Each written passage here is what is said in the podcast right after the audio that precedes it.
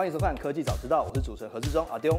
那我们今天要讨论的东西是苹果新品十大爆料到底是真是假？供应链怎么说？我们欢迎跟我们一起对谈的 G 泰研究编辑张新明。嗨，大家好，我是新明。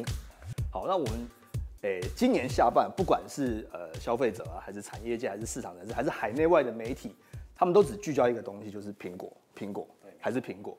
那虽然说大家一直觉得说，好像呃听说某些产品可能会迟到了，那我们期待说他们的发表会大概还是在大概九月中下旬到十月这段时间可能会举行。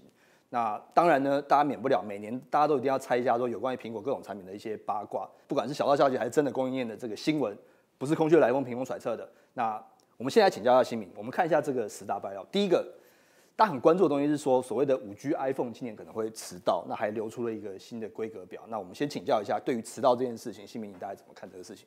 哦，好，谢谢志忠。虽然苹果每年都有呃 iPhone 的传闻，但是每年的版本都不一样。是这个会，我们大家会期待说，这个每年它都会有一些就是出人意表的一个表现，这样子。对，没错。那今年的状况有些不同，因为大家都知道新冠肺炎，哦，对对对，疫情的影响，对对对，所以就造成供应链上出现了一些状况。那目前大家的讯息大概都在讨论说，特别是五 G iPhone 的部分会不会受到呃供应链影响最严重？那也就变成会不会出现一些像先发表后上市，或者是先低阶的产品先出，然后再来是高阶的部分。所以其实苹果也很聪明，他们也知道说这个虽然说供应的一些东西他们没办法去呃控制的非常完善，可是他们因为他们也知道说大家期待这个发表会，所以他们可以先采取就是我先把产品公布出来，那实际上我们上市的时间跟这个 量产出货的时间可能稍微的 delay。那在产品的规划部分，也有可能是某些这个低阶的、中低阶的产品先出来，那我们可能高阶的再再等一下这样子。对，没错。那今年还有一个说法是说，因为这个五 G 的这个成本哦，听说比以前这个提升了不少。那大家就在想说啊，那如果说我这个这个 iPhone 如果卖的很贵的话，那不晓得会不会在这场五 G 大战当中，就是有一些竞争上的劣势哦。那大家也揣测啊，这个我 iPhone 是不是今年就是可能不附这个传统我们都有附的那个豆腐头充电器啊，或是有线的耳机？这个传言您觉得怎么样？呃，我必须老实说，身为一个 果粉，是是是是，每哦，次新民是果粉，啊，对对对。那如果我们每次打开新 iPhone 的盒装，最没有存在感是什么东西呢？充电头，充电耳机头跟耳机，因为很简单嘛。是是是现在大家都使用快充，那苹果附的充电器，十五瓦、二十五瓦、三十瓦，其实已经不符合大家的需求。哦，那耳机的部分，现在呃，我们等等一下会提到，因为 Pods 这些呃无线耳机的出现，其实让大家对有线产品都有一些疏离感了。是是，所以苹果如果再付这些产品，对它呃整体的成本能不能有所提高降低，我觉得都是可以呃都是一个可以考量的一个因素。所以其实某个角度来讲啊，其实大家也没有特别期待，就是这个豆腐头或是有线耳机，就是还可以继续的存在在我们的新 iPhone 当中哦。对啊，那其实今年的 iPhone 呢，呃，有一个比较特别的东西，其实我们今年上半的 iPad Pro 就已经有了一个新的应用，叫做 LiDAR。那这个 LiDAR 呢，就是为了这个所谓的呃 TOF 镜搭载 TOF 镜头，为了所谓的 AR 跟 VR 的应用。那大家也知道说，这个下半年的 iPhone 理应也要就是搭载这样子的一个 LiDAR 镜头。那请教一下新民，这个传言的成真的几率是不是稍微高一点？呃，讲到这 LiDAR，我们必须要讨论到整个呃手机对于 TOF 呃 TOF 镜头的一个需求。那过去主要是三星、华为、苹果这几家呃手机的龙头业者在竞争所谓的 TOF 镜头，但是从今年呃不管是三星或者是华为的一个呃旗舰机款的一个表现，其实 TOF 镜头已经不是他们强调的一个重点。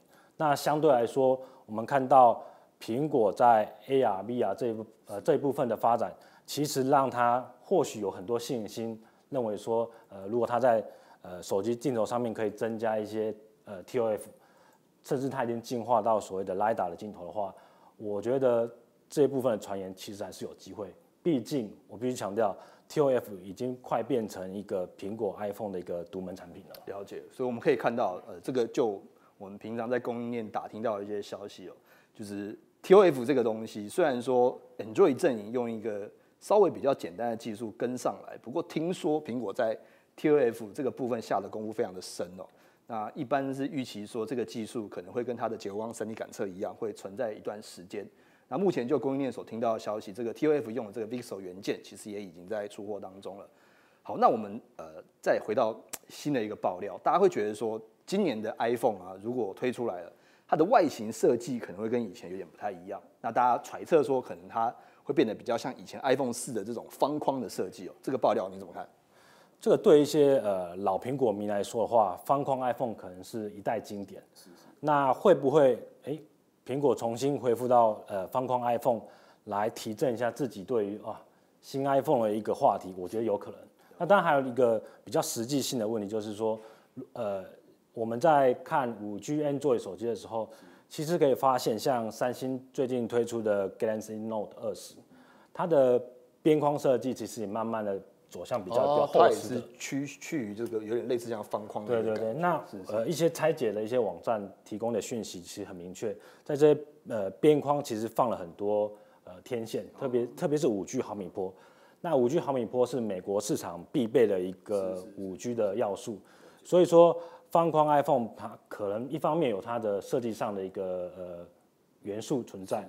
那当然更呃可能更重要一部分是说纳入它的天线的一些功能。对，没错。了解了解。那就我们所知道的消息呢，就是苹果这个 AIP 模组也是天线模组，那其实有跟台湾的一些厂商有在合作了。那这一块呢，也是苹果花了非常多的心力。那其实台湾厂商也非常努力的跟着苹果一起来开发这样子的一个东西。那么如同新民所讲，它是在毫米波时代不可或缺的一个东西哦。那为了这个天线模组呢，那可能在设计上面会有一些新的改变，那我们其实也蛮期待这样子的一个一个改变发生哦。那我们接下来看下一个爆料，就是网络上面现在大家就揣测也非常多，那大家非常关心的一件事情，就是不管是各位使用者或者我自己也非常关心的东西，就是售价的部分。那售价最近有流出来了，那我们先请教一下新明，你怎么看？就是近近期这个 iPhone 他们的这个价格策略的一些变化？呃，售价对其实对消费者或者对我们呃。呃，强调供应链消息的的媒体来说，其实有一个很重要一点，就是说，苹果在 iPhone 十一的这个呃这一整个系列都提出一个不涨价的一个空间。是是是。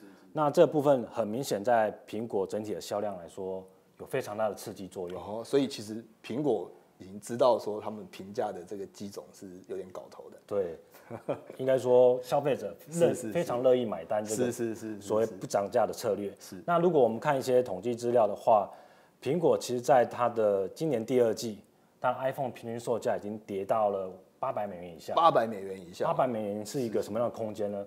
苹果上一次出现八百美元以下的平均售价是在二零一八年，哦，已经是前年的事情了。对，那个那个时候苹果正受到 iPhone Ten 卖不好的一个对对影响，大家都非常有印象。对对，所以苹果的啊 iPhone 售价调呃呃降低，其实对于苹果来说，它其实知道这个是一个吸引消费者一个手段。是，那反过来说，对于消费者来说，它其实也是个呃，我们买进新 iPhone，甚至今年大家又开始呃认为说，今年是一个换机潮的开始。是是。所以 iPhone 是不是保持一个不涨价的一个策略？其实我觉得是让大家有一个很大的想象空间啊。了解。那我们其实也知道说，虽然大家都觉得说五 G 的这个手机哦，成本可能会提升。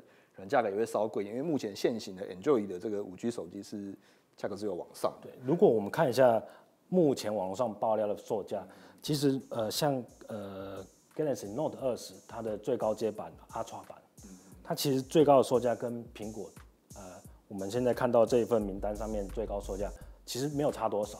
那大家要想，大家呃苹果一直在说它的五 G 的零组件非常贵，但是它基本上又没有调高太多售价的话。是不是大家都开始有点这样就有非常强的吸引力？觉得说我花一样的价格，我可以买到 iPhone，那么可能对于 Enjoy 阵营来说，就是一个比较大的压力了。